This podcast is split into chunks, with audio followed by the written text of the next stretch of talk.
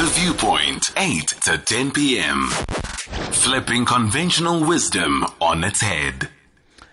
Good evening, Mr. Zafer Zor, school principal at Horizon High School. A proud moment for you guys. Yet again, 100% pass rate across your eight educational institutions in Joburg, Cape Town, Durban, Pretoria, and PE. This is a proper feather in your cap, despite all the hardships of the last couple of years. Thank you very much, Mr. Zangeza. How it are was. you? I'm well. How about you? I'm well, thank you. Talk to us. I mean, this matriculation class now, so they were in matric 2022. In 2020, you know exactly what was happening then. They were in standard eight, the most, well, I wouldn't say the most critical as if there's a year that it isn't critical, but this is when now final subjects have been chosen and they're starting that year, grade 10, 11, and 12, with those final choices. And they pretty much lost out half of what would be the typical classroom experience. Out of three years, they probably at best had a year and a half. How did you guys navigate this? What changes did you have to make? Granted, the matriculation class of 2020 had it hard because they had pretty much lost out on a year that they had. I mean, you, you planned for 11 years to get that 12th year and it didn't happen. But this one really felt the brunt of it. Standard 8, Standard 9, matric, and yet 100%, like the previous years. Uh, thank you very much for having us. Thank you, and good evening to all the audiences.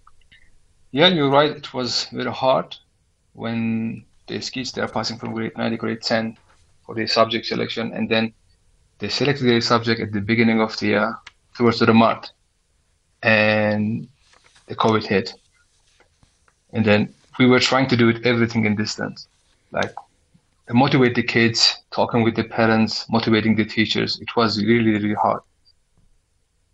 But we managed because uh, my edu- my educators they're very well uh, working effortlessly. I'm so grateful to have such a big big uh, group of teachers, and my learners also they're very well uh, motivated themselves to overcome all of these problems. When we had to teach the entire grade 10 grade 10 of the years in the year 2020 through the Zoom, which it was very challenging. You're right. But when time's passing, like you know, we we understand each other, and then we find our pace to go to the success. And then they pass the grade 11, they pass the grade 12, and then we start this year. And then all, everyone, every single one of them, they know their responsibilities and they achieved it. A total of 308 students sat for the exams in 2022, all of them achieving a 92.75 bachelor pass. And out of those 308 students, they achieved 740 distinctions in combination. That's an average of just over two per learner. That is just a phenomenal achievement. So, the, the, the clearly says that South African students, given the right tools and opportunity, can be just as brilliant as any student anywhere else in the world. That's what these results are telling me. And the spectrum is broad. It's Eastern Cape, Western Cape, KZN, and Gauteng. I wouldn't expect any less of South Africans to achieve less than different than the rest of the world. Why?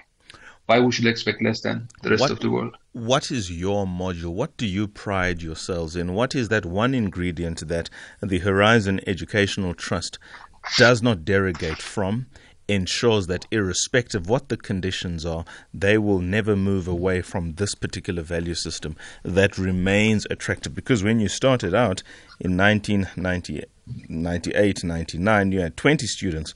Now, over the 24 year period, over 4,500 people have found your institution as the one where they can get to optimize their potential and development.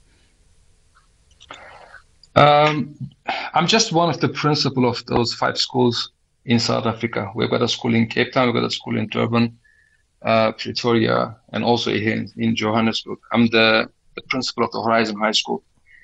What I can say about like our school is best what we are doing is basically uh, we dedicate ourselves to our job.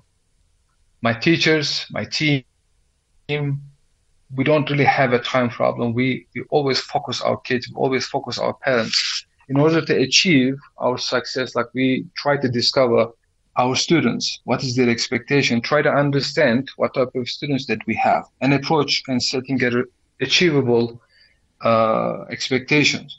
And we try to engage with them, try to understand with them, and then try to know them and try to connect every single one of their aspects in their life and try to grow their confidence, help them to visualize what, what could be the best future for themselves.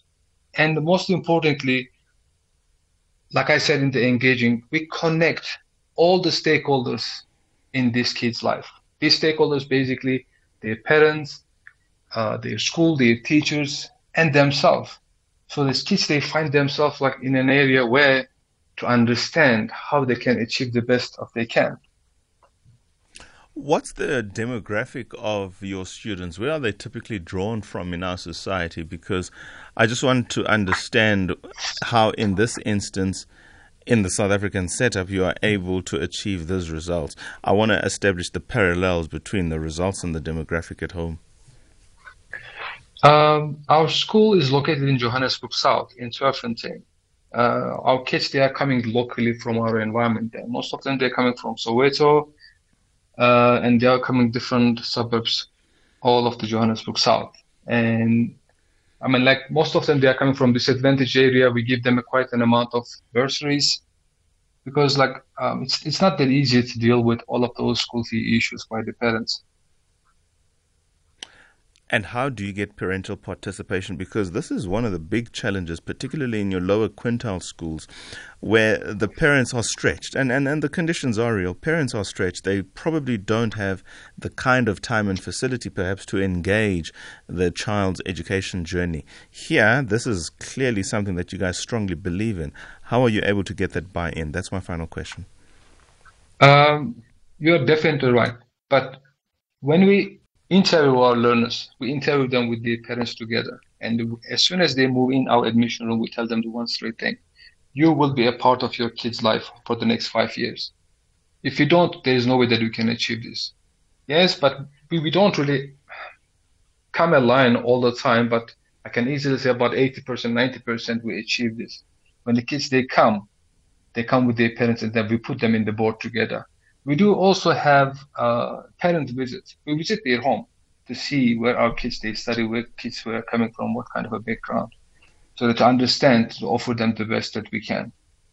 Fantastic stuff. Well, Mr. Azor, we certainly wish you well. Let's make it 100% at the end of the 2023 academic year. And in the start of 2024, we will be more than happy to welcome you back, where then you can share some more recipes of the secrets of your success. But all of the very best, and please spread the word to your colleagues that we're thoroughly proud of you guys. Thank you very much. Looking forward to meet you again the next year. Certainly. Mr. Zafer Zor, school principal at one of the Horizon High Schools. The time is 2201. Thanks, everybody. Mutupi we have a fan. His name is Mangoba. He wants to come to studio to see your work as he wants to see mine. You and I have a deal. Please don't let me down.